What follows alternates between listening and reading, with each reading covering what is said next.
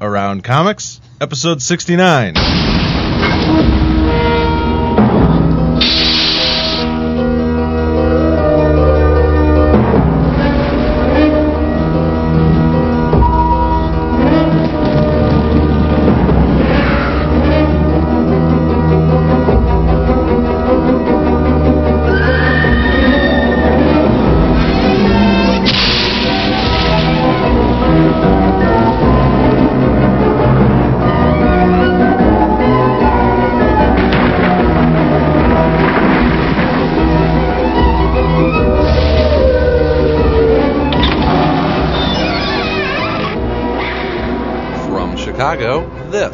Around Comics, a roundtable discussing topics in and around the world of comics.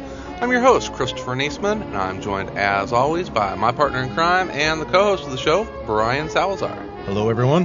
And next is our other co-host, our good buddy, Mr. Tom Caters. It's Halloween in January. Ooh. And our guest this week is comic veteran, Mr. Hilary Barta. Yeah, they brought in the Crypt Keeper for Halloween. Comic veteran, were you in the shit? on the crimps. In country. Yeah, that's the- me. I did that. I did that gag once in what? The guy was a, a Vietnam vet, and he actually was a veterinarian in Vietnam. But anyway, Vietnam vet vet. yeah. Nice.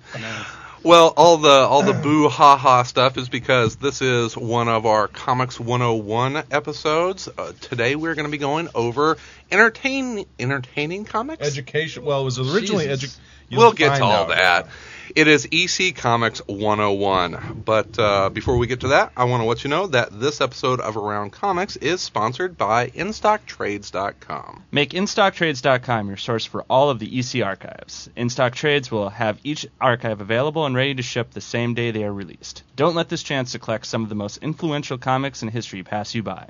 At 30% off retail price, InStockTrades.com makes the EC archives an affordable addition to any collection. While you're picking up the latest EC archive, don't forget to check out InStock Trade's amazing selection of trade paperbacks, deluxe hardcovers, essentials, showcases, absolute editions, omnibus editions, and more. At all at great discounted prices. All orders over $50 ship free. InStockTrades.com. Thank you, InStockTrades.com. Would like to let everyone know that Around Comics is recorded every Friday at 7 o'clock at Dark Tower Comics and Collectibles, located at 4835 Northwestern Avenue in Chicago. If you're in the area, please drop by. We would love to meet you. We actually have several people that dropped by this evening. Uh, it's good to see everyone here. So, Make some waving. noise, people. All right. they're waving. when you're here, yes, they, they, they won't see you wave. Um, when you're here, remember to ask about Dark Tower's Pull List membership. It is truly one of the best you will find anywhere. Dark Tower has a great selection of mainstream comics, independent comics, trade paperbacks, as well as statues and action figures. Come to Dark Tower for all of your comics and collectibles needs. All right, guys. This is, as we said a couple minutes ago, one of our Comics 101 segments. Uh, we did GI Joe a couple months That back, That was our first, yes. and that was First. And we've been No, planning on doing, yeah, our only. that was yeah. We we've been planning to do this one since about Halloween, but the, the timing just wasn't right. yeah, because it made no sense to do it around Halloween. It makes so much more sense sense to do it in in January, the yeah. second week of January. But uh, This is such anyway. a 2007 topic, is what we thought. Well, those horror titles will send a chill up your spine. Oh, way to tie it in. That's why we bring Hilary Oh, around. man. Yes, to Punch send a up chill up your spine. So, um, Sal, you Yes. are the presenter for this episode. Uh, Uh, yeah, so I guess tell so. us, uh, ed- ed- edutain us about EC Comics. Education. It's Well, uh, EC Comics originally was called Educational Comics, and Max Gaines, the founder of EC Comics, is often credited with being the father of modern comic books. In 1933, Max had the bright idea of selling reprints of Sunday color comic strips. When he created Famous Funnies, the first four-color saddle-stitch newsprint pamphlet, he invented the standard comic book format we know today. While Famous Funnies was able to bring Max a few bucks, before long he started looking around for a new source of material. In 1938, Max received a draft of an original comic book strip. The strip, crudely drawn by two teenage boys named Jerry Shuster and Jerome Siegel, wasn't really up to the quality of the Sunday funnies, but it had a kind of raw, compelling fascination, and at least it was original. So Max decided to print this comic called Superman. this was the creation of the first original material comic book, and Gaines prospered when Superman and other comic book creations went up, up, and away in sales. In 1945, Max sold most of his comics properties, including The Flash, Green Lantern, and the Justice Society of America, to DC Comics, retaining only two picture stories from the Bible and picture stories from world history. Those enormous uh, Movie sellers, franchises. yes, they Also known as one of the best business decisions ever. I can't wait to see the new picture stories from the Bible movie. That's Of course, those were completely original too. He wrote the, the Bible, right? yes, I believe, okay, yeah, I the Bible. Max, Well, it Max it- was old. It was in public domain at that point. Let's not get into that. Anyway, If in, not apocryphal. I'm sorry, I didn't say that. Let's continue. in 1946, he used those titles as the foundation of a new publishing venture, Educational Comics, EC for short, and ran a line of illustrated Bible and American history stories. Unfortunately, tragedy struck in the summer of 1947. On August 20th, Max Gaines died in what is reported as a boating accident, although some sources state that Gaines sacrificed himself to save a small drowning boy. The company was inherited by his 25 year old son, William M. Gaines. William Gaines had little interest in his father's business. Comics, I hated them, he wrote in the 1954 piece. Never touched the stuff. I wanted to be a chemistry teacher. Now he was stuck with a line of pious comics and a pre CCA code of comic book conduct that was drawn up by his father's editor, Sheldon Mayer. At first, William only showed up at the office to issue paychecks. Eventually, though, he resigned himself to the fate of comic book publisher and decided to get to work. He secularized his titles, gradually retiring the Bible stories in favor of genres that were selling to young, young post-war consumers. In 1948, he hired 22-year-old Albert Feldstein. Feldstein was every boss's favorite employee, a hardworking idea man with inexhaustible energy and a nose for the market. Within a few years, the funny animals and the educational books were completely phased out as EC introduced magazines devoted to romance, space adventures, detective stories, and the Old West. The lineup included such titles as Saddle Justice, Crime Patrol, and Moon Girl.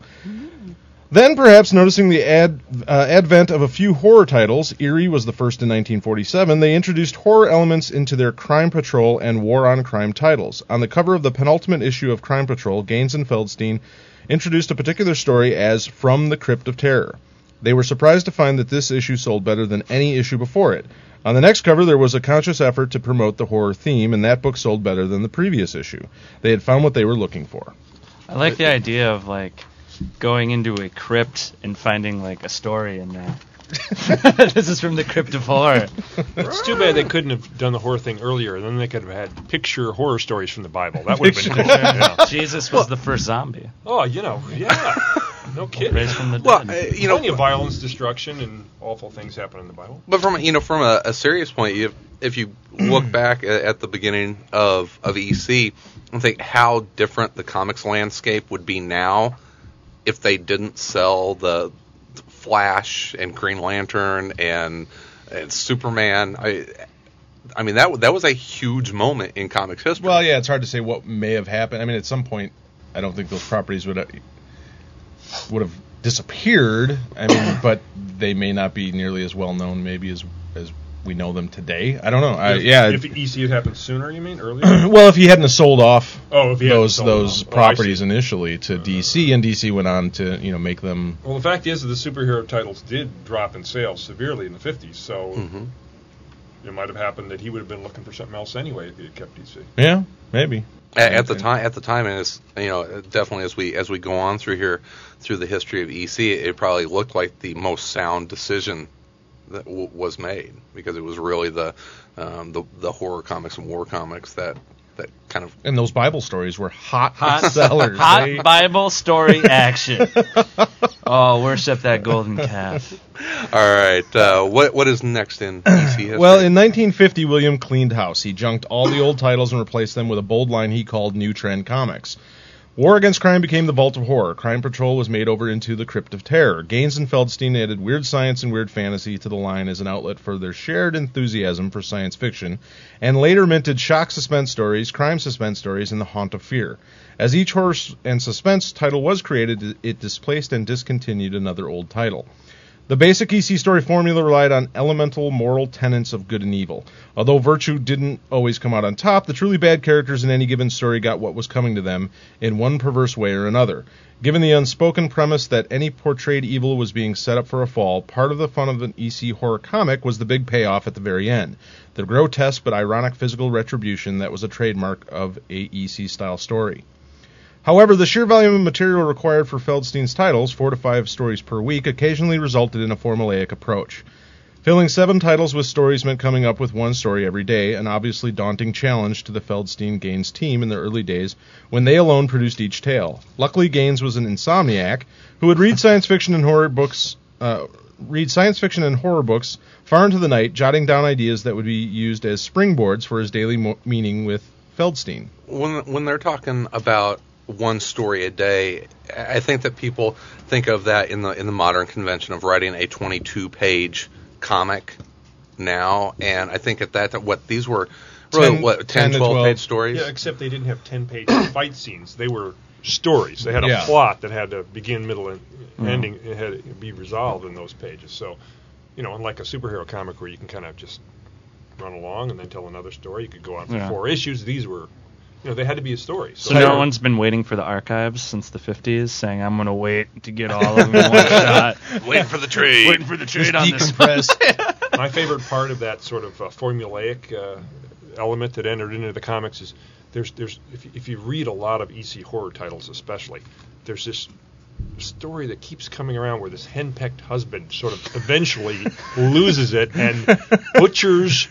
You know, grinds, uh, throws her out a window, whatever, does something to the wife that's been driving him crazy, Over or her family, over. whatever. Yeah, but it just That's And one. it's That, it's, over it's actually over one of the one of the first stories in in the uh, suspense, suspense stories. stories. Yeah, is it, it, it's flipped. It's it's the it's the henpecked wife. Right. And and Rooster the, pecked. Yeah, and the, and the yeah rooster pecked exactly. you know the, the the husband is such a you know he's he's such an anal freak about you know organization and whatnot, and she like you know ends up like killing him. Cutting him up and putting him in jars that are all you know perhaps organized. that would be the best way- pecked. I'm pecker- not sure, but Oh. uh, Oh. It's the best way to store human beings in multiple jars. As always. But yeah, there were a lot of those stories. Uh, there's some Freudian stuff going on in that office, I'm sure. You know. Little At least there's one uh, where someone grinds up an editor. Why are there all these stories Well, they did editors? actually feature in the stories a few times. They brought themselves in. Yeah. Uh, let's see. Uh, it was my job to sell him a springboard. As it got to 11 or 12 o'clock, I'd be getting desperate because I knew he had to finish a story, Gaines recalled. Assembling them so many tales inevitably led to some near plagiarism. We swiped a few Ray Bradbury stories, and he caught us, Gaines once recalled with a laugh. But he was a real gentleman and wrote us a very nice letter suggesting that we had forgotten to pay him his royalties. When EC started to produce supernatural tales, they did it after the worst Holocaust that people had ever known, World War II, and the deaths of six million Jews in the bombing of Hiroshima and Nagasaki, noted Stephen King in an interview with Heavy Metal magazine. Indeed, a populace confronted with tales of Nazi atrocities was far less likely to respond to subtle Gothic horror. The new sensibility demanded renditions of The Walking Dead in all their rotting glory. I don't know if anything has struck me as being scary besides the old EC stuff, which was definitely scary, commented artist and continuity comics publisher Neal Adams. Uh, EC horror comics were not simply compilations of ghoulish cliches, but subtle, satiric approaches to horror with genuine dilemmas and startling twist outcomes. Likewise, EC's science fiction and fantasy titles dealt with adult issues like racism and the meaning of progress. In part because of the higher quality material, EC soon assembled a stable of artists unparalleled in, in the industry then, and some argue ever. These series uh, were rendered in a photorealistic art style seldom seen in comic books up to that time. They promoted their stable of illustrators, allowing each to sign their art, encouraging them to develop idiosyncratic styles, and by printing one page biographies of them in the comic books. This was in stark contrast to the industry's common practice, in which credits were often missing and generic house styles were the norm. Each story was written and with the artist in mind, hence artists like Davis and Ingels were given the more gruesome supernatural themed stories that fit their style, while artists like Kamen and Evans were given tamer material. Before long, EC attracted a stable of freelance artists and writers who have since become legends in the field. In EC stories, readers could easily identify the signed work of such artists as Graham Ingels, Wally Wood, Jack Davis, Johnny Craig, Bernard Krigstein, Will Elder, Harvey Kurtzman, Al Feldstein, Jack Kamen, George Evans, Joe Orlando, John Severin, and Al Williamson. Other artists of note who worked for EC included Frank Frazetta, Basil Wolverton, and Reed Crandall. And uh, the other thing I just throw in there, uh, not just the artist didn't just get credit and recognition, but they got paid better. The EC page rates were, uh, I, I I don't know exactly how much above the, the normal rates, but far above. Similar to what Quality Comics did in the 40s. They had the best rate, they got the best artists. But I also think you're right. They inspired those guys by giving them credit. Make you know they you know you get something invested in what you're doing. That Sure, Well, absolutely. You can carve out your own sort of Gra- identity. You know? Graham, Well, Gra- right, yeah. Graham Ingels. W- What is Graham Ingels referred to as? Well, He's ghastly, right? well, that's how he signed his work, and but uh, the, the- you know, fans wrote in demanding a story by this guy, or well, they want to see more of this or this guy, and they were talking about the, you know their art. So. The message boards went crazy back then. yeah, More Jack Davis. letters as they nail letters to the the board in the middle of town. The message, the literal message board. I, I think one of the other interesting things, and I just touched on it real briefly, was on the, the Ray Bradbury, and, and I love that that you know he didn't sick the lawyers on him about you know whipping Beat the it- shit out of them with his own fist. That's what I was just saying. He sent a very pleasant letter. Said, "Hey, it, it's it's very nice of you guys to uh, to print my story. You know, Right. you might want to pay me for and it." subsequently they did in fact buy stories from him and pay him royalties. and the, and they were some of the most popular EC comics of the time, and they would put you know based on a short story from Ray Bradbury, and it it was turned into some of their hottest sellers. Hot, hot. well, I think the horror books sold better than everything, and the horror books pretty much sold everything else. They they were able to do the war books and other books that didn't sell quite as Was it the the horror and then probably what the the science, the weird science stuff? I know that those were extremely popular, and that that's where a lot of the Ray Bradbury Uh, stuff. yeah, but the horror were definitely the top. Well, uh, horror comics were the first successful instances of There you comics without a regular hero or heroine. In other words, uh, Superman or a little Lulu. But the EC Comics mags did have hosts. Like their radio inspirations, both of the first EC horror tales and everyone that followed were introduced by ghastly hosts who soon became known as the Ghoul, Ghoul Lunatics. sort of like Chris. These are ghastly. host From Chicago. uh, there were there were actually crime comics in the late '40s, but you know, they weren't character based. They Right. Were, you know, story based. But yeah, it's similar. yeah. um, Sorry. That's okay. Yeah, I just lost where I was at. Uh, the Crypt Keeper for the Crypt of Terror, uh, later renamed Tales from the Crypt. The Vault Keeper for the Vault of Horror, and the Old Witch in the Haunt of Fear. Ghoulunatics welcomed the reader to each new tale and lobbed hideous puns in the last panel after a story which culminates in a comeuppance by deep frying. The Old Witch remarks, "Hey hey, and now my tale is done, kiddies. Well done. I hope it's left you with a ravishing appetite." The EC letter. yeah, I wasn't, I wasn't gonna. You weren't, huh? No. I'll leave it to me. Yeah, well, no, Yeah. that's you do it much That's what we better. brought in. That's what we brought, brought her in we, for. we brought in the talent. His too. witch, ta- his witch voice. Yeah. They brought in the old ghoul, basically. Hello, this is Steve Niles, and you are listening to Around Comics. The EC letters pages overflowed with coherent reader correspondence. Respond. Very smart as, listeners. opposed, as opposed to normal comic Let's books. try to read this sentence. Let's uh, smarter than coherent correspondence responded. What? Coherent reader correspondence responded to by the Ghoulunatics. Part of what made EC attractive to readers was this fan creator interplay. No matter what writer was responsible for the actual story, Feldstein wrote the Ghoulunatics dialogue. I remember back when I was young listening to The Witch's Tale on the radio, Feldstein told an EC convention crowd in 1972.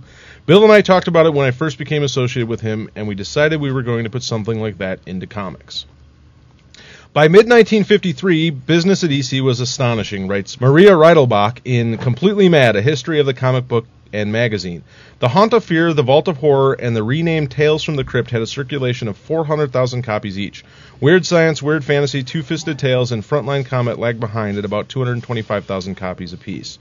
William Gates had turned his father's rickety little publishing house into a success and found a purpose in life at the same time. Imitators continued to spring up everywhere, some good, others just plain bad. The golden age of hero comics was over, and even Marvel Comics lurched from the hero format, converting its venerable Captain America into Captain America's Weird Tales and then simply Weird Tales.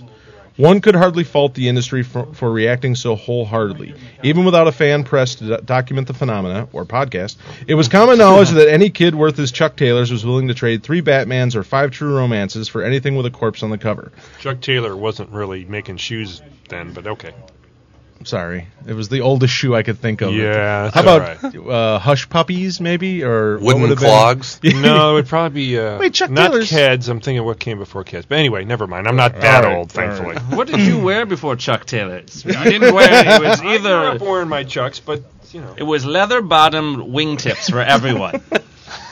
Comic Tom reader- McCann's. That's Tom what they were. Tom McCann's. I don't even think they make shoes anymore. Comic readers, mainly young school age males, ate it up like ice cream. A typical horror comic sold three times as many copies as its romantic or superheroic counterparts. Gaines kept his staff small and the production levels high. Most of the illustrators were freelancers who at first were paid $18 per page for pencil work, $13 for inking. The fee later rose to about $50 a page. The income was for Gaines incomparable. According to a Senate testimony, EC's annual gross revenue by this time was about $1 million, the net 50000 Not bad for a, books that went for 10 cents a copy. That meant they were selling about 10 million copies a year. It was also during this period that he and Harvey Kurtzman launched the legendary comic incarnation of Mad. Most competitors leapt aboard the horror wagon with more enthusiasm than ability. While EC Comics had their occasional moments of unmitigated tastelessness, Gaines and Company at least maintained a sense of humor that disarmed even the most disgusting tale. Despite the dubious quality of EC's peers, the late 1940s and early 1950s were the heyday of horror, and nothing could stop the party, or so it seemed. Yeah! Uh, uh, ra- Woohoo, ra- get me! I'm leaping aboard the horror wagon! but mostly with enthusiasm, not ability! Woohoo, yeah! Well, wrap, wrap your head around those numbers for a second. 10 million copies a year. Yeah, I mean, there you had you had three titles selling 400,000 or more, and then the, your your your you, yeah, the, the other copies are two and you know two and a quarter. That's unbelievable. I mean, think about like the But the, even the 10 mo- million? 10 million juvenile delinquents reading comic books? Oh yeah, yeah. The country was going to hell in a handbasket. You know, you know. To put it, uh, you know, in today's terms, uh, Tom, you're more of our numbers guy, but Yeah. uh, Civil War number one sold what, three hundred thousand Yeah, copies. just a little bit over 300,000. Is that the, and those numbers started going down rapidly after that, Yeah. whereas these were consistently I mean, 400,000. A really you high know. selling book now, like if you're over a 100,000, is considered a pretty high selling. Mhm. That's sort of the. Tom, threshold. you're the numbers guy? I'm an accountant. Okay. scary, isn't it? Look at us two. 100,000 is pretty much a pretty big threshold for what's considered a huge hit, and you know. you know but it, and, and then they and then they talk about the uh, the other companies that were starting to put out the other uh, horror titles and, and what we're getting ready to get into is kind of the the aftermath of that and just from a couple documentaries I've seen and, and what I've read is that the story started to get more gruesome and Well, it sure, was, you have was a- escalation. I mean, yeah. it's like they have to, you know, the, the natural competition is going to make things escalate to the point where it, it uh, was sooner or later, you know, First, you chop breaking off your point. wife's head. Eventually, you're decorating your Christmas tree with your entrails. Yeah, you know, I mean, exactly. you, got to go somewhere. Some- you got to go up. You can only or the kids later. will only buy that same chopping up your spouse story. so Exactly. Well, You I mean, they, spice it they were churning out so many stories. I mean, you're looking; these were 36 page 32, books, 32, 30, generally, And- 32, 34. Yeah, so they're they're I like think. three stories a book. You know, you're looking. You know, it was only and Which is with- something I wanted to bring up because someone on our forum had said that, that they really love the idea of the archives, but they mm-hmm. were reluctant to pay the price for six issues. Yeah. But you have to remember, six issues means it's over 200 pages. They're not 22 page comic books. Six issues of tw- they're 32 plus other So extras. just totally These are the hardcover Russ Cochran. Yeah, these oh, are the, buy them. Yeah, They're great. awesome. Oh, yeah. They look great. fantastic. It's like getting the original art. I mean, it, it's beautiful reproductions from the actual originals, which Gaines kept. yeah. I mean, that yeah. is a thick one of the book. few people to do that. And uh, if you get it off in stock trades, it'll be 32 30 percent it's, it's like 30, 32 or 35 dollars. Yeah, they're like 32 something a, a piece. Like on that. it. But well, well worth it. Well worth it. Well, uh, all this success made EC a big target. Beginning in uh, late 1940s, the comic book industry began uh, became the target of mounting public criticism for the content of comic books and their potentially harmful effects on children. The problem came to a head in 1948 with the publication of Dr. Fredric Wertham's two articles, "House in the Nursery" in Collier's Weekly, and horror the- in the nursery. I'm sorry, Horror in the Nursery uh, from Collier's Weekly, and the Psychopathology of Comic Books from the American Journal of Psychotherapy. A storm of criticism broke out around comic books. In response, a group of publishers, including Gaines, created the Association of Comic Magazine Publishers, the ACMP. The association released their Publishers Code, drawing on the Hollywood Production Code, better known as the Hays Code, which had also been drafted to stave off external regulation.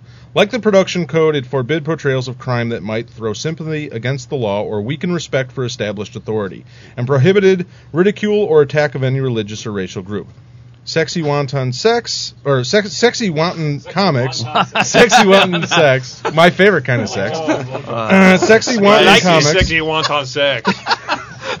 were not to be published, and divorce was Uh. not to be treated humorously or represented as glamorous or alluring.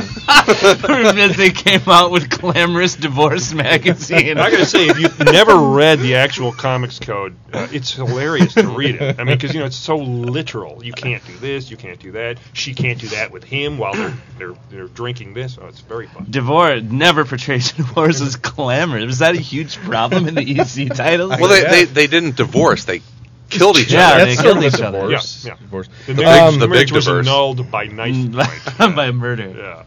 Comics that complied with the code were offered a seal of approval. The code, however, was not a success, ignored by both large and small publishers. Some publishers, such as Dell Comics, refused to join the organization. Others, such as founding member EC Comics, terminated their participation. Those who continued as members made use of the ACMP seal of approval without any formal process of review. Describing the situation in 1950, Director Schultz said, The association, I would say, is out of business, and so is the code.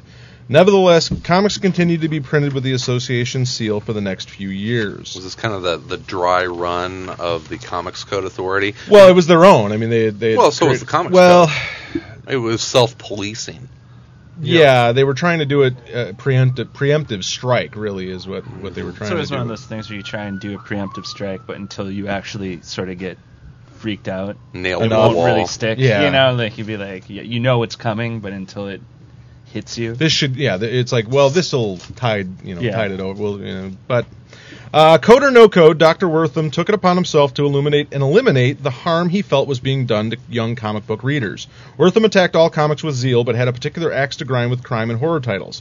He lobbied unsuccessfully, unsuccessfully for legislation to prohibit sales of comic books to individuals under the age of 15. He failed to arouse any substantial public outcry until 1953, when an excerpt in Ladies' Home Journal previewed the publishing of his manifesto, The Seduction of the Innocent. Parents were shocked at what they read and saw. Batman and Robin were plainly homosexual, oh. Wertham proclaimed, as was Wonder Woman. Lurid pictures culled from comics depicted acts of depravity and torture that modern youth will surely emulate. Wertham warned, All 10 million of them. when Seduction was finally published, it was reviewed by the major media outlets of the day and provoked newsstand boycotts and pressure to control the comic book menace.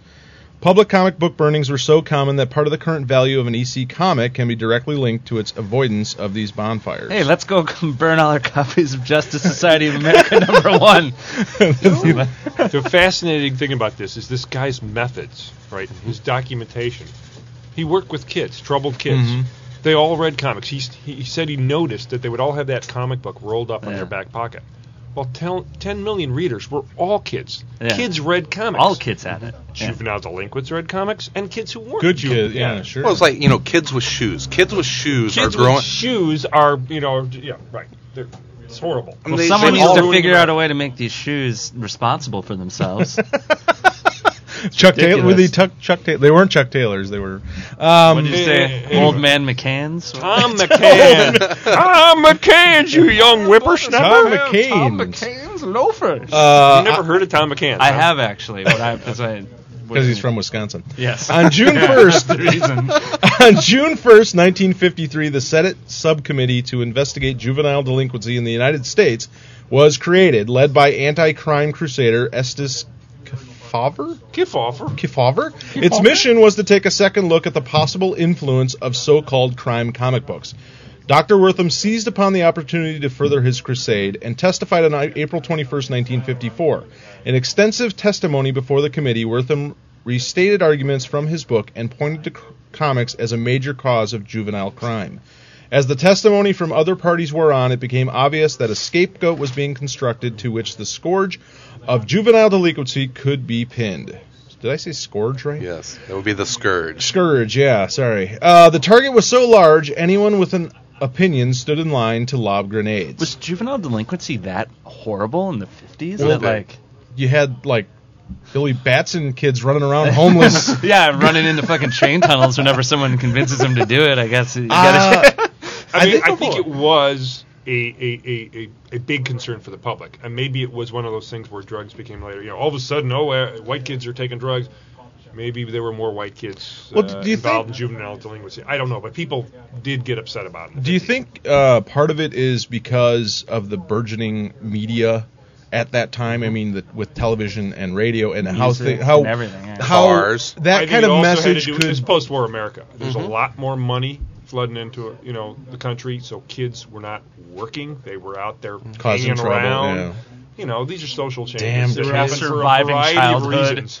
And then they were reading comics, so their wor- their minds were warped. Well, they're dri- They're- driving out to make out point, and they hadn't done that well, I, before. I just you think know? I just think that you know because you uh, you know all of a sudden you, you were able to get this message across to millions of people that you know Mm-hmm. a lot quicker than ever before. The overreaction understand. Well, it of also it, you know, became a maybe- country of like, you know, it's not just kids had a lot of free time. You know, adults had a lot of free time. to, Okay, well, like, we're think about arguing stuff. whether there was juvenile delinquency or not. We're I not don't experts on remember. that. Just like this guy was not expert on comic Sure, books, yeah. and he, he never bothered to actually document, do statistics and analysis analysis of what kids were actually. he wrote a reading, book, watching. and and and, and it right, got he into was the an expert common with culture. quotations hmm. around it. But the fact is, is that you know, I mean, why does anybody do anything? We don't. We don't know. But what they did is comics published material that you couldn't see on television at the time and you couldn't see in the theaters. So it was ahead of its time in terms of Yeah. content. Mm-hmm. You didn't have violent murders being, you know, in comics they sit there. In a movie there might be a second of a knife flashing, but in comics you can look at that over and over. Yeah, lovingly rendered gore and violence DC did so well. But uh, I think they were just, you know, people were crazy Reactionary. about communism People are then. reaction- They yeah, were, sure. they, they, yeah, Fear people in would general was rampant in a lot of different. start different- burning things and running people out of Well, town, I- I- I- Hollywood, whatever. I think a lot of it is that the world was changing, and people fear change, and this is one of the things that they that they anchored their fears to.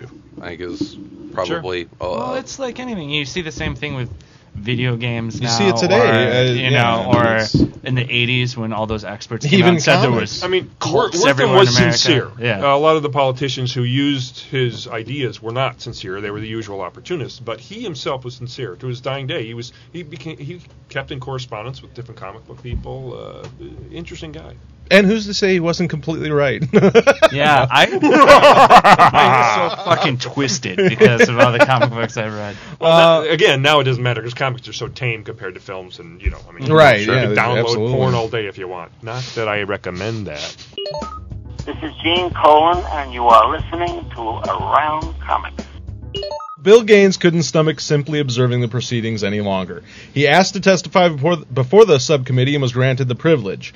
Gaines was a successful businessman but a poor politician, and his decision to appear before the subcommittee was a blunder. Gaines took credit for publishing the first horror comic, which he did not, and compared Wertham's understanding of comic books to a frigid old maid's understanding of sex. that went over really, really well. Yeah, that was very good. by his own admission, Gaines stumbled when he defended the cover art for one of his books. The cover depicted a woman's severed head, and when asked if the cover was in good taste, Gaines said it was. The only way it would have been in bad taste, he said, was if it showed gore dripping from the head.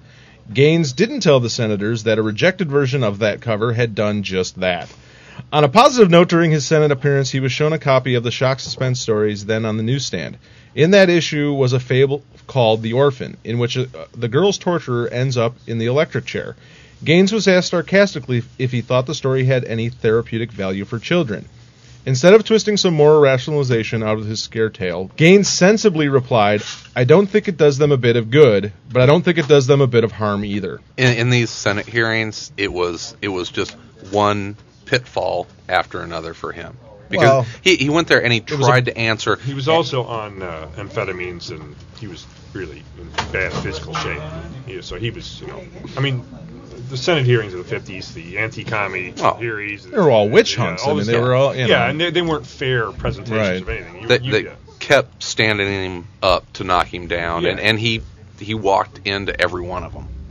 Well, he he went there in good faith, thinking that he could change people's minds, but not realizing maybe the reality of it and and uh, what kind of a bear trap it it was. But um, Well, you know, if you're if you're gonna have a hearing about whether or not EC Comics has like people with severed heads in it, and you're like, if that's your justification for getting rid of it, and you show someone a picture of a severed head, I mean, like, what's he going Well, to how do you that's defend not a it, severed right? head. You but know, you know, even defending that cover though, it literally wasn't shown. I mean, Mhm. the, the neckline was cut off, and then you saw the body at an angle behind it. You didn't see the severed neck either. So, in both cases, it was implied. So you put it together. They Right. did. They were trying to yeah.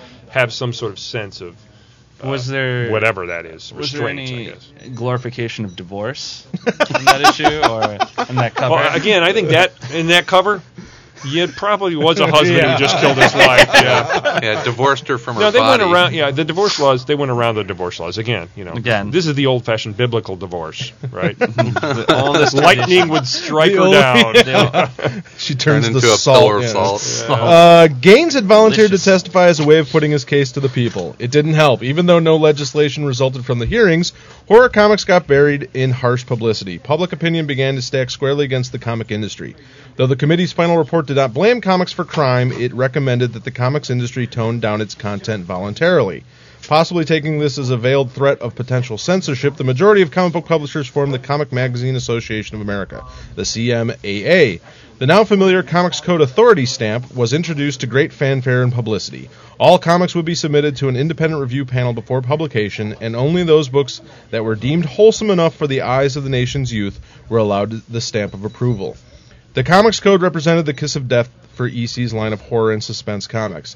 Not only did did the new rules forbid the use of the words horror or terror in a title, but explicitly specified that scenes dealing with or instruments associated with The Walking Dead, torture, vampires, and vampirism, ghouls, cannibalism, and werewolfism were prohibited. Pretty much everything that was in an EC comic Where's and the made them fun good. in that? I You can't have a werewolf. yeah, yeah, they basically took every EC book and took the titles of the books and said, "You can't use these words." And you can't torture a vampire too, or a werewolf. I mean, come on. Vampire If there's rights, anyone man. you can. Vampire rights. If there's anyone you should be able to torture, I mean, it's a vampire or a yeah, or a cannibal. My God, if you're a cannibal, you, you deserve to You be should be able to tortured eat a on a cover, even. You Uh, logical conundrum. Then you become a two days, and you have to eat yourself. Oh, Someone will Uh, two days before the CMAA was officially established, Gaines announced that he was suspending publication of his horror and suspense comics. An era had ended. As quickly as they had risen, the EC horror comics fell. Bill Gaines was all about the the comics code to begin with. He met with other publishers, was going to voluntarily enter it, or sta- or actually no, he's going to scratch that. He was going to try and and organize them to. Yeah, that's in the next part.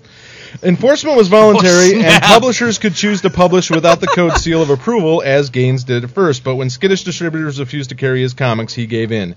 And after a year of struggling with code dictates, he quiet, quietly he quit entirely. By the beginning of 1956, EC had completely vacated the comics racks. oh. they they turned on him. That's the the other publishers. Yeah, he initially thought, yeah, he he was part of it, and and initially thought it was going to be okay, but he quickly learned that it was, yeah, I mean, it was almost designed entirely to get rid of EC Sure. Comics. Well, it was it the comics code attacked exactly what EC was doing, and it was all the other publishers basically got together. And if you get all your competition in one room and say, "Hmm, you know what? With this, we can get rid of our biggest, Biggest competitor,", competitor, and, and they they steamrolled him. Fuckers. it's a harsh business. Publishing. Uh, with the har- with, with I the don't know. Where's where's torture and cannibalism when you need it, huh? Yeah. With the threat of government Yeah. censorship as their excuse, the code became an instrument the larger publishers could use to eliminate some of their competition. Gaines canceled the entire EC line except for Mad Magazine. It survived because it didn't look like a comic book, and so it wasn't a target, which didn't mean children weren't reading it. He became the fat, funny face of Mad, aside from Alfred E. Neuman. EC's most lasting legacy came with Mad, which started as a side project for Harvey, Kurtzman beyond, before booming the company's fortunes and becoming a remarkably significant humor publication. A sister publication, Panic, was also produced when humor magazines were the industry rage in 1954. Many of the artists and writers from the New Trend era promptly found work in EC's Mad and Panic magazines.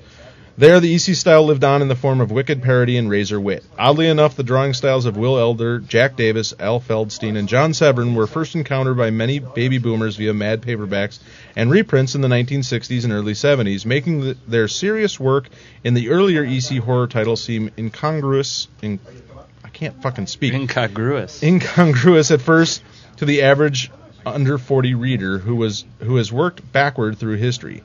Still, EC's new trend line stands the test of time nearly a half century after their original publication date. Luckily, EC has found a large audience embracing its humor comics Mad and Panic. Mad always sold well throughout the company's troubles, and Gaines focused exclusively on publishing Mad in magazine form. This move was done to placate its editor Harvey Kurtzman, who had received an offer to join the magazine pageant, but preferred to remain in charge of his own magazine. More crucially, the switch had the happy result of moving Mad from the auspicious. God, I gotta quit putting big words in, in this shit. The auspices. the auspices of the Comics Code. While no EC comic book lasted six years, Mad has, has been publishing without interruption for over 50. Though Kurtzman did not last long with Mad after this point, leaving when Gaines wouldn't give him a 51% control of the magazine, Gaines brought back Al Feldstein as his replacement. The magazine enjoyed unrivaled success for decades afterwards. Gaines continued to publish Mad until 1961 when he sold it to Premier Industries. In 1968, it was it was acquired by Warner Communications, one of the companies that eventually wheeled and dealed to become AOL Time Warner.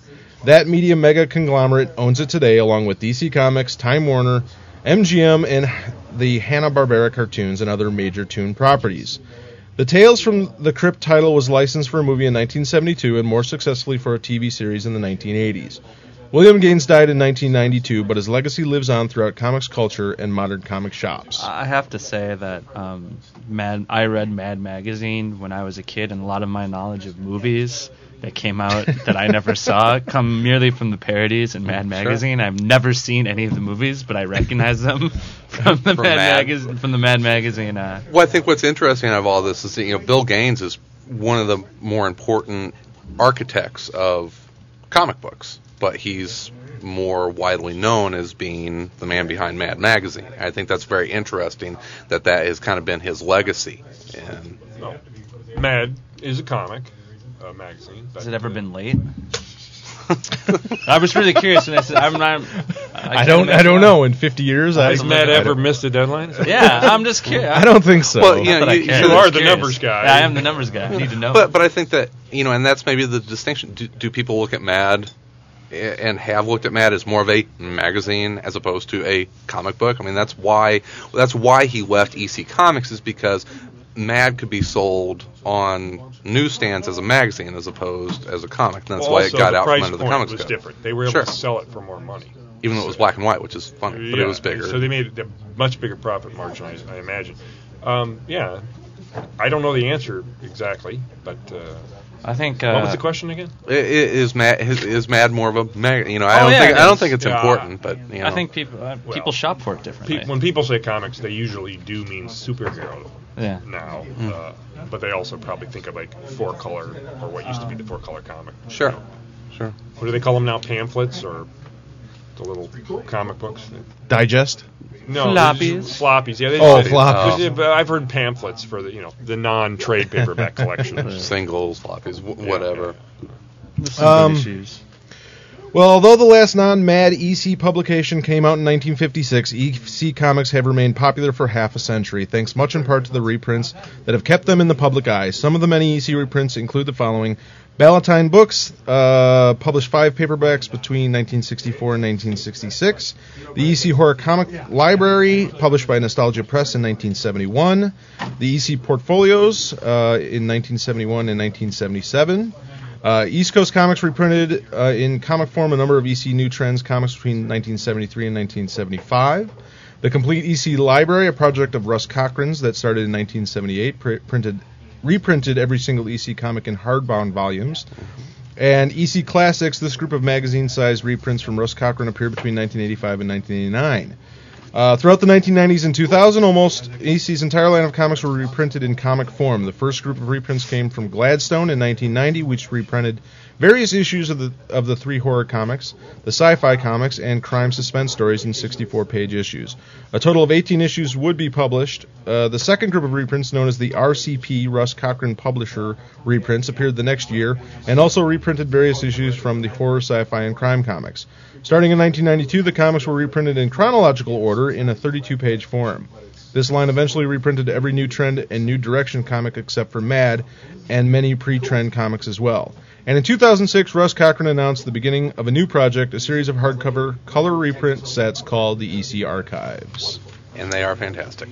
Yes, they are. So, uh, yeah, you know, the, in doing my research for this piece, I, I, I really was kind of blown away by how influential William Gaines and EC Comics were. I mean, I always had heard of EC Comics, and I occasionally had read some here and there, but I never really had a sense of how much of an impact that that that company and those comics and William Gaines had on the comic book industry. I mean, really looking at the history of EC Comics is is really The history of the comics. history of comics to some degree, and and it's amazing that as you know as much as uh, I've been around comics for 20 years and, and, and reading them and enjoying them, I never really knew any of it, and and it's uh, kind of sad in some ways that that they don't maybe get the mainstream attention that, that I think they should. But hopefully, with the reprints and, and that they're still around and and uh, people talk about them and, and more people will get turned on to them. So I know I have now been you know with the with the archives I, I can't get enough of Thank it. Thank goodness for Russ Cochran. Yeah, he's really kept kept EC around for for 40 years now, 50 years almost. You're listening to Around Comics. It's like talking to your best friend's sister, and she's hot.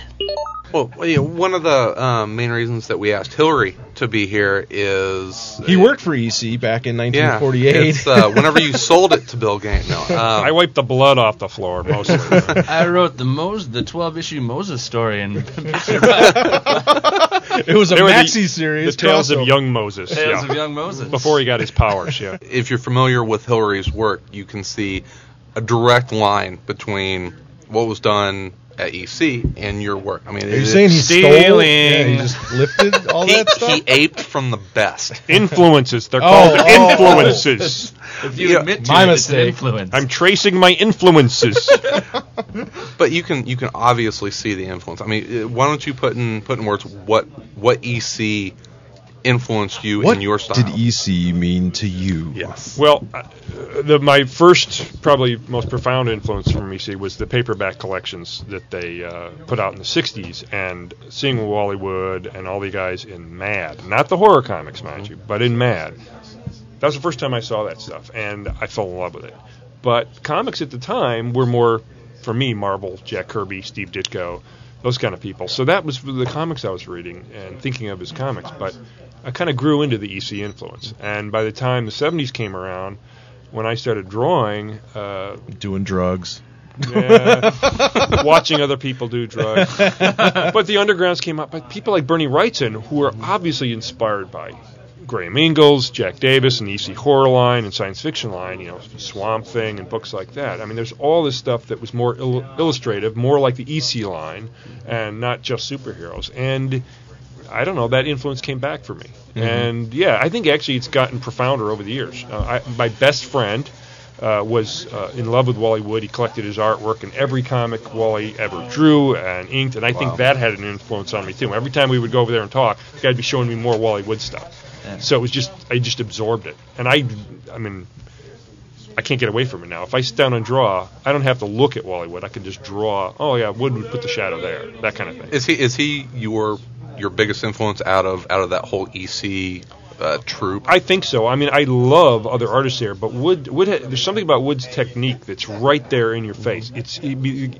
he was one of the most influential inkers in comics, but also designers. I mean, his science fiction, you know, gimmick, you know, his little machinery, his you know, little everything looked like the like the grill on a, a Chevy or something from the 50s. You know, it was just people. That's when they think of science fiction. For years, that's what they would draw. Sure. And I still do it just because I love that stuff. It's just cool.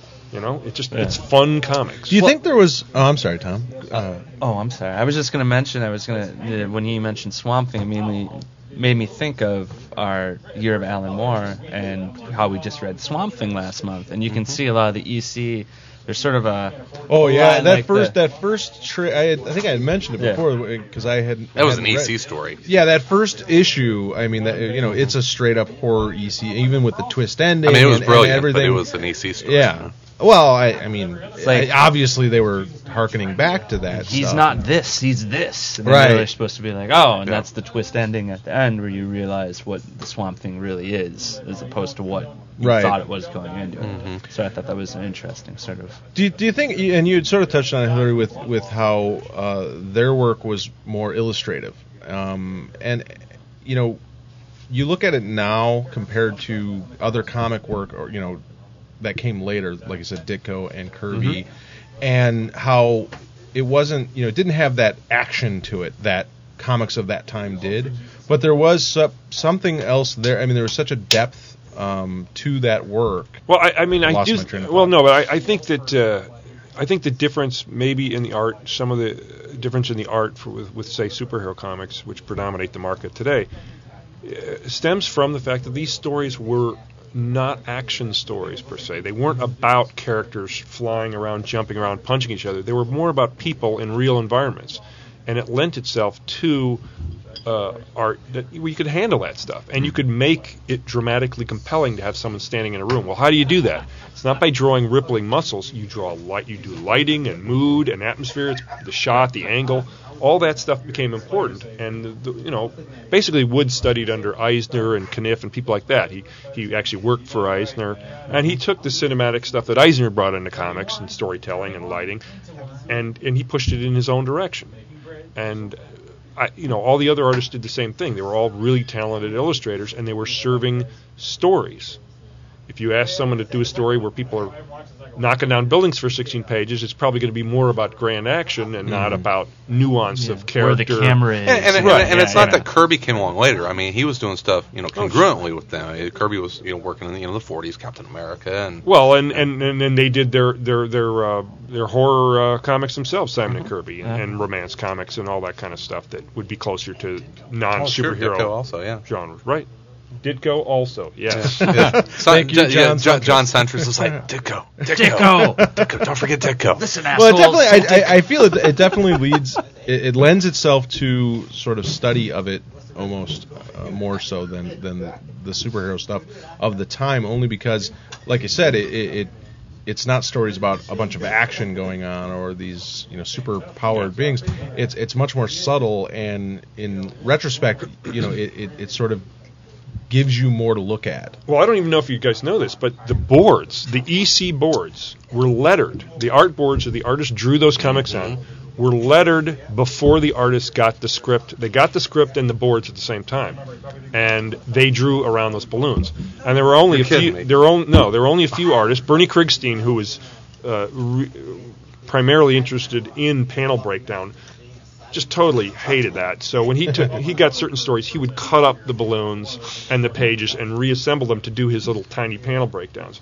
But if you look at everyone else, there's a format there, and that was dictated by Feldstein. Right. And when, when Kurtzman did his books, he actually gave layouts to the artist. He didn't letter mad. Uh, you know, he didn't have the boards pre-lettered, but they they had the book laid out by Kurtzman. He did his thumbnail layouts for the artist.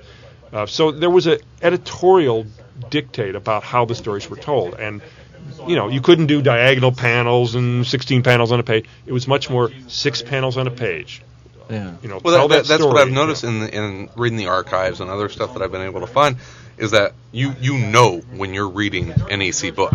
It, it is a I don't want to say format, but you know it's an EC book. There is a common you know a, a, a common Right. thread that runs through them. Right, and, and you know, I mean, if you look at the horror books, if you look at what Feldstein wrote in general, I mean, it does get a little tiresome after a while. Not because he overwrote; you can overwrite in a good way, but it just it's just the format does become a little wearying. You know, it's okay. We got a paragraph of copy. Sometimes it's redundant with the artwork describing what's there. There's the a lot of exposition. right, uh, and yeah. You know that's but these guys, you really look at it as as a place where illustrators flowered and developed their drawing styles. I don't know. It's not necessarily the greatest comics in terms of storytelling. I mean, Krigstein could only do what he did by tearing up that format.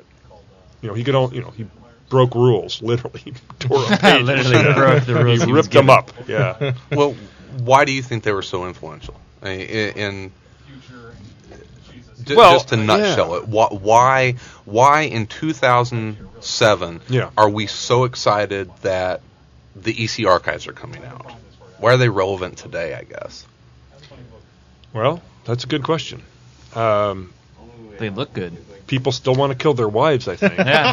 People No, I'm a wanna- newlywed. They want to get divorced. No, they're not beautifully, beautifully drawn, and there are many wonderfully, you know, twisted, funny horror stories, wonderful uh, science fiction allegories, and uh, it, it's they're it's there are they are good tales. You know, they're really good tales, drawn by great illustrators and good comic artists. I mean, these guys. What it's amazing when you know that they were given the format and the panels ruled out and the balloons there.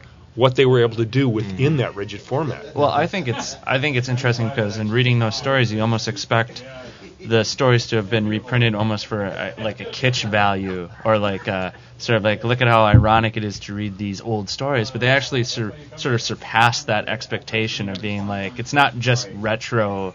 At times, the stories actually have like an interesting twist. You Well, know, it- like not only that, Yeah. their own commentary is built in. The horror stories are they're cackling at the stories. I mean, Yeah. they, you know, you mentioned Gaines talking about Witch's Tale. I mean, they did this stuff in the 40s on radio. You know, there was Inner Sanctum with Raymond the Gay Ghoul, and they would sort of send up the horror genre as you're enjoying that Mm. genre. Yeah. So, you know, to make fun of it now, what are you making fun of? They knew Right, they were telling making, this. They were already making fun mean, really of it's, grisly- It's such an interesting thing Yeah. to read this because you would say if someone were to hand you a 1950s, you know, without someone who doesn't know anything about it and say here's a 1950s horror book, you would think, well, this is some retro chic. It's not going to hold up. It's, not, going to gonna- hold yeah. up in any. That's level. I was most when I first started reading the archives. I was most amazed at how well.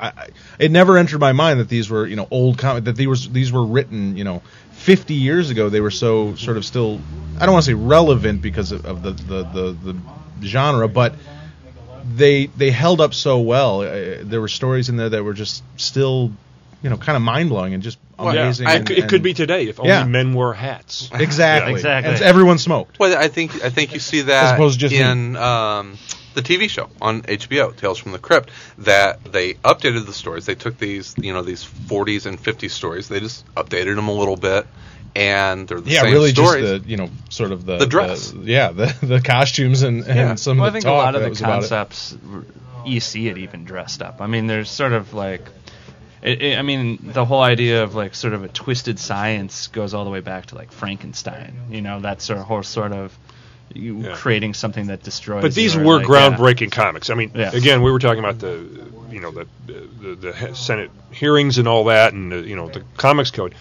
There wasn't anything like this before EC. I mean, there were, you know, there were crime comics, and there were comics that parents probably saw and threw in the garbage, you know, when they when they found them in their kids' room. But these comics, you know, touching on horror and science fiction, nothing was ever like that in comics. So they were new. Sure. They were exciting.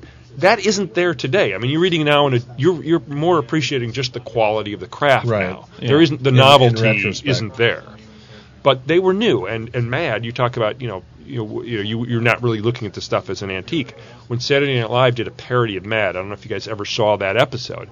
They did a parody of Mad when it became generic. You know, now you pick up Mad. You well, they've tried to change it Yeah. in recent years, Yeah. but up until a few years ago, you would read those movie parodies, and it's like you were reading the parody you read 30 years ago. They Yep. just plug a different movie in, Yeah. and they parodied the format. Well, Mad when it first started did not have a format. That was, I think Mad. One of the reasons Mad succeeded, it truly was the most groundbreaking thing that EC ever did. And there's no, you know, I mean, Kurtzman was the genius there. Mhm. You know, Eh, eh, well, I, I mean myself, that was I have a hard time remembering, but I think Mad, you know, and and and books like that were really what got me into comics in the first place. I was reading those before I was reading comic books, just for the you know sort of sick, twisted humor, Yeah. and that that's the but stuff just that I Mad, Mad taught kids something that I wish a lot of kids would learn today: to actually look at the world around them, not just accept it as, con- you know, Yeah. like we're good Right. consumers Right. and we accept what government tells us. Mad told you to look at everything skeptically. yeah. Yeah. You know, Absolutely. don't trust what they tell you in an advertisement, in a speech, and in whatever. And uh, that's a pretty profound lesson for a kid Yeah. to learn at a young age. What was that when you said? Because I read Mad Magazine at the same time I started reading comics, and I never. I used to get all the like reprint books because my uh, grandfather used to really like Mad Magazine, and I never considered them the same. For whatever reason, in my own mind, I they were two completely separate things Yeah. in my own head. Even though they're Yeah. not really. In my head, they were just, it wasn't the same. you know, I remember I remember reading uh, uh, Mad stuff and, and seeing Severin's work in it, and I always remember thinking when then was, gosh, why? How come he doesn't do comic books? you know, I, I, you know, it wasn't until He was till, just in uh, Iron Fist number two, by the way. Yeah, yeah. I'm lucky enough so- that I, uh, the first time I was inked uh, at Marvel, it was by John Severin. Really? Yeah, I, I my editor Carl Potts said, Hilary, um, would you like to be inked by Kevin Nowlan or John Severin? And that was a tough choice, but not that tough for me because I knew Kevin was going to be around forever, you know. You're going to get another shot with you know. this is John Severin, and I was doing this was on What the, so it was a, a mad type parody book anyway, at least it aspired to be. So there was really no choice. That Kevin inked me on other things later, which was great. But Hey, Severin's still doing stuff. He Oh, just yeah, that he's Iron still Fist. He brilliant. just did, Oh yeah, still absolutely. brilliant. at 84. I always- found His, out. I his always last thought issue of- sold out. I always thought of Severin as the um, the John Ford of comics. He drew. I mean, he just he did just crappy Western comics at Marvel, you know, or Atlas Comics in the early '60s. After EC collapsed, he stayed in comics. He never left comics. And he went on to Cracked. He wouldn't go back to Mad. I hated Cracked when I was a kid. Yeah. well, but he drew brilliantly there. The writing suffered, but anyway, uh, he drew these westerns, and they're just like so great. They're just you know one dull story after another mostly, but he just drew everything professionally Yeah. every time out. Guys, he's fantastic. Fantastic. No, like I said, I mean that he was really one of the first artists, you know, or, or cartoonists or illustrators that I ever really took notice of Yeah. as a kid uh, in that stuff, and I, I just ate it up. I mean, I just was amazed at what he was doing compared to anybody else what they were doing in those books. Yeah. uh, it just was unbelievable. And like I said, it was it was kind of funny. Later, I found out, you know, he had done all this other comic work I had no idea about. But uh, when he inked me, not to, not to belabor this too much, but one of the funniest things, and I love this, he was such a careful guy. I would I would pencil a figure, and I thought I put it every shadow, and I forgot to put a shadow in somewhere. He would put it in. He wouldn't change the art. He didn't redraw anything. He'd go, oh, he missed that. And this was the pulverizer, you know, parody of the Yeah, Punisher. yeah. So he's like punching a bunch of guys out, beating up on a bunch of guys in every other page. And there's this one big scene in a bar where all these guys are laying there after the uh, the pulverizer has you know knocked them out.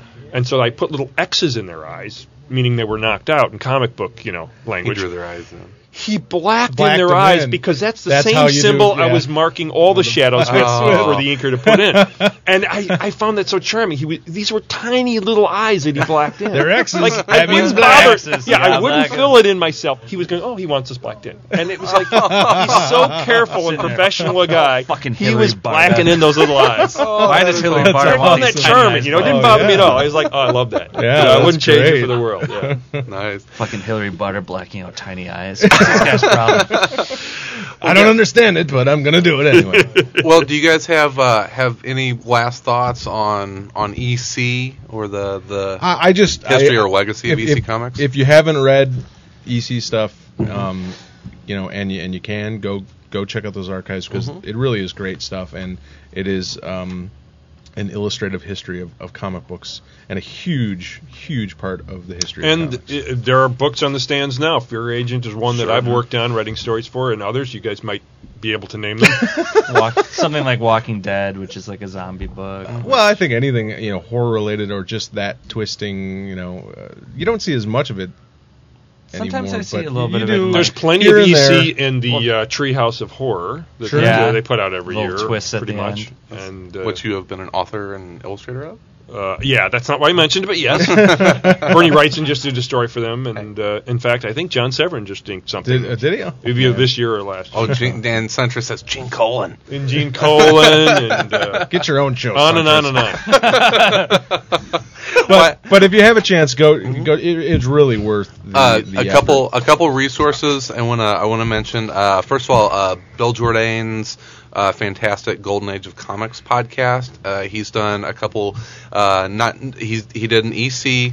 Uh, cast, but he also did some weird science uh, cast. So Bill Jourdain. science. If you're interested in Golden Age comic books, his podcast is fantastic. Uh, and also, I, I mentioned it a little bit. Uh, if you buy the Tales from the Crypt Season 1 DVD, there is a second disc included in that that has a fantastic one-hour EC Comics documentary on it, which is is well worth picking that up. Yes, I was very disappointed to find out that that existed because uh, when we were talking to Russ Cochran, or before we were going to talk to Russ Cochran, I and I was doing all this research. I'm like, man, there really should be a documentary about EC Comics. There and I one. Found out He's there like, was there one. is one. There is one. I guess I was up? happy, Shit. but also disappointed. And uh, Is it speaking, you look guy, like a dick. Uh, man or whoever. Run. Who made it? Yeah, I forget the. Yeah, there's somebody who did like com- couple comic book things. Whoever you are, sir. Anyway, uh, and, and, Congratulations. and speaking of Russ Cochran, if you are interested in hearing uh, the the vanguard of EC Comics, well, guess what? We did an interview with uh, Russ Cochran, and you will be able to hear that uh, when, Sal? Uh, hopefully tomorrow, Friday. Um, I will hopefully have that done, and, and you'll be able to listen to it. I So- should have it done. If so- not, I'll get it up like Saturday or something. Yeah, so don't fucking bitch about it. It's a it's going to be a Fucking- bonus It's episode. gonna be free. We talked to we talked Not to like Russ last uh, last Halloween, so it is uh, it's dated by a couple months, but it is uh, we had a lot of fun talking with Russ. You have a lot of references to a Republican-controlled House of Representatives. so if it seems dated to you guys, Sorry. it's because it was pre-midterm election. yeah, what are we going to do? So I, I hope everyone Always on our has minds. uh, has enjoyed our second Comics 101 episode. Uh, we're right now on the forum. We're looking for more uh, suggestions for uh, for We- Comics I think 101. we figured out what our next one is, but yeah, I'm yeah, I give 'em a think preview? I think Tom may be doing. Uh, gonna do a J- uh, Justice J- Society of America one. Yeah, I'm I'm excited about that. I want to know more about the Justice. I'm excited about it Oh, I'm sure you are. I don't know anything about them. No, Oh, kidding. hush, hush. I don't know anything about they're them. both visibly excited. Like, yeah. Woo! Of course, they are sitting next to each other. All we right, hugged folks. during the entire podcast, Hilary. It's not just for you. All right, we Excuse have me, a, I'm going to go read my copy of Psychoanalysis. now. No, Hilary it's likes a to seduction watch of the people innocent. podcast. seduction of the podcast. Uh, all right, uh, a couple announcements here. Uh, want to remind everyone to uh, help us out by spreading the Around Comics love. You can take part of our listener LCS challenge. Uh, details about that on the website. You can also give us a Digg at digg.com. You can become our virtual friend at Comic Space, which is www.comicspace.com slash around comics. And my personal favorite, you can leave us a review at the iTunes Music Store. You can be as cool as Andy Parks, who I know is a big EC Comics fan. Sure. Well, who is? Also, uh, Andy looks a little like the Crypt Keeper, doesn't he? Oh no, I'm sorry. Andy lost his hair. Yes. Oh, I'm just kidding, oh my Andy. God, where do you leave it? Quick, edit that out. Uh, Oh no. Uh, there's also the Watchmen contest that's going on. Yes, So, uh, who watches the Who who, watches watches, the the caters? caters? Uh, go to the the website for details, and uh, Tom is giving. uh, I've gotten, I've only gotten four entries so far, so you have a pretty this good is the chance. first week. No, I'm just saying I'm encouraging people to Enter. because You you got a have a very good chance of It's winning. a hundred dollar book, isn't it, or seventy five? 75? Seventy-five. It's Yeah, something it's like the that. retail it's expensive. price. It's Yeah. pricey. If you live in a foreign country, it's probably very hard to find. And Tom will ship it to wherever, Will it is Wherever you are. I'll meet you halfway. Oh man. Speaking of meeting us halfway, why don't you meet us halfway between here and the website? So why don't you check out all the great things that AroundComics.com has to offer? It's just, no, you know. Great segue, Is that like Tom. is that like two best. feet closer to your computer? Where is that exactly? I tell you what, it's, at your re- source it's, for it's, the best. it's, it's at rest stop 489 on the information highway. Meet me in Northwest Indiana for porn and cheap cigarettes. it's your source of the best in comic book news, reviews, and opinions. While you're there, please take a minute to fill out our listener survey. It lets us know who we're talking to and how we can make Around Comics a better show, if that was possible. High five, everyone. We are we are proud members of the Comics Podcast Network. The CPN is a collection of some of the best comics podcasts on the net. You can learn more about the network and find out more more great podcasts at comicspodcast.com. I did want to mention I will be posting uh, all the research stuff that we just read on the website with some additional information if you're interested in going over it all again without my stumbling. yeah, you can read it slower. Sorry, I was Check I was, out- try- I was, a little I was worried, trying to you keep know. up with him. I couldn't even read as fast as he can talk. I'm telling you. Hilary's like, he's reading really fast. I was like, that's a good thing, Uh, Hilary. it's good. Just so everyone.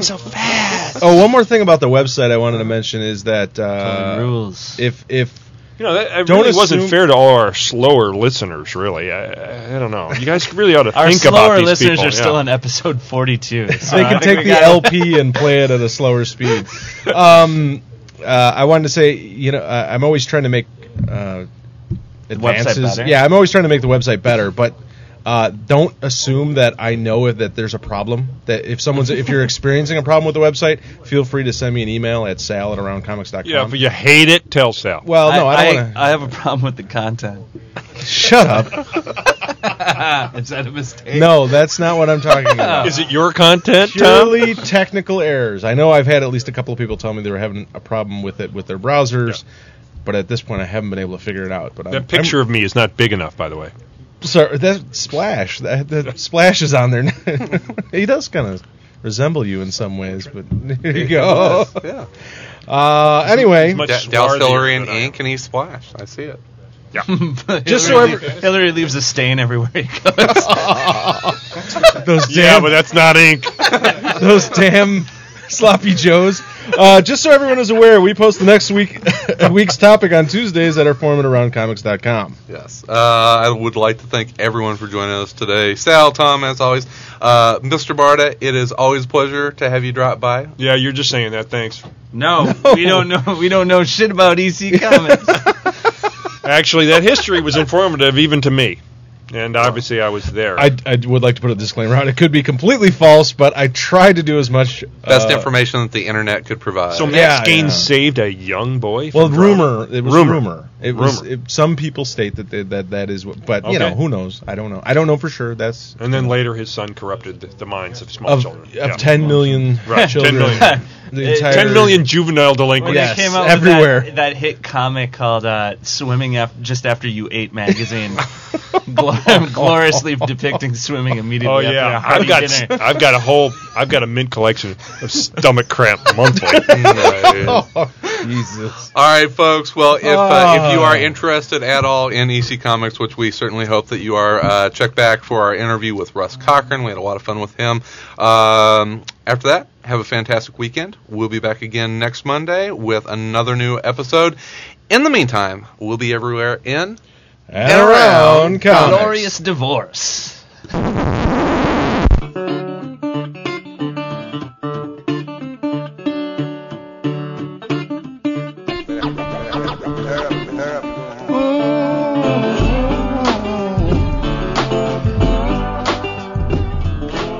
If you would like to suggest a topic, send us your comments, or are interested in becoming a panel member, email us at info at aroundcomics.com or visit the Contact Us section of our website. Music for the show provided by the Podshow Podsafe Music Network. Music.podshow.com. Views expressed in the interviews or by guests of the show are solely those of the individuals expressing them and do not reflect the opinions of Around Comics. Thank you for listening today, and remember to join us next time when the panel will change, but our mission will stay the same bringing you the very best news, reviews, and opinions in and around comics. Around Comics is a Pipe Dream production. Copyright 2006, all rights reserved. love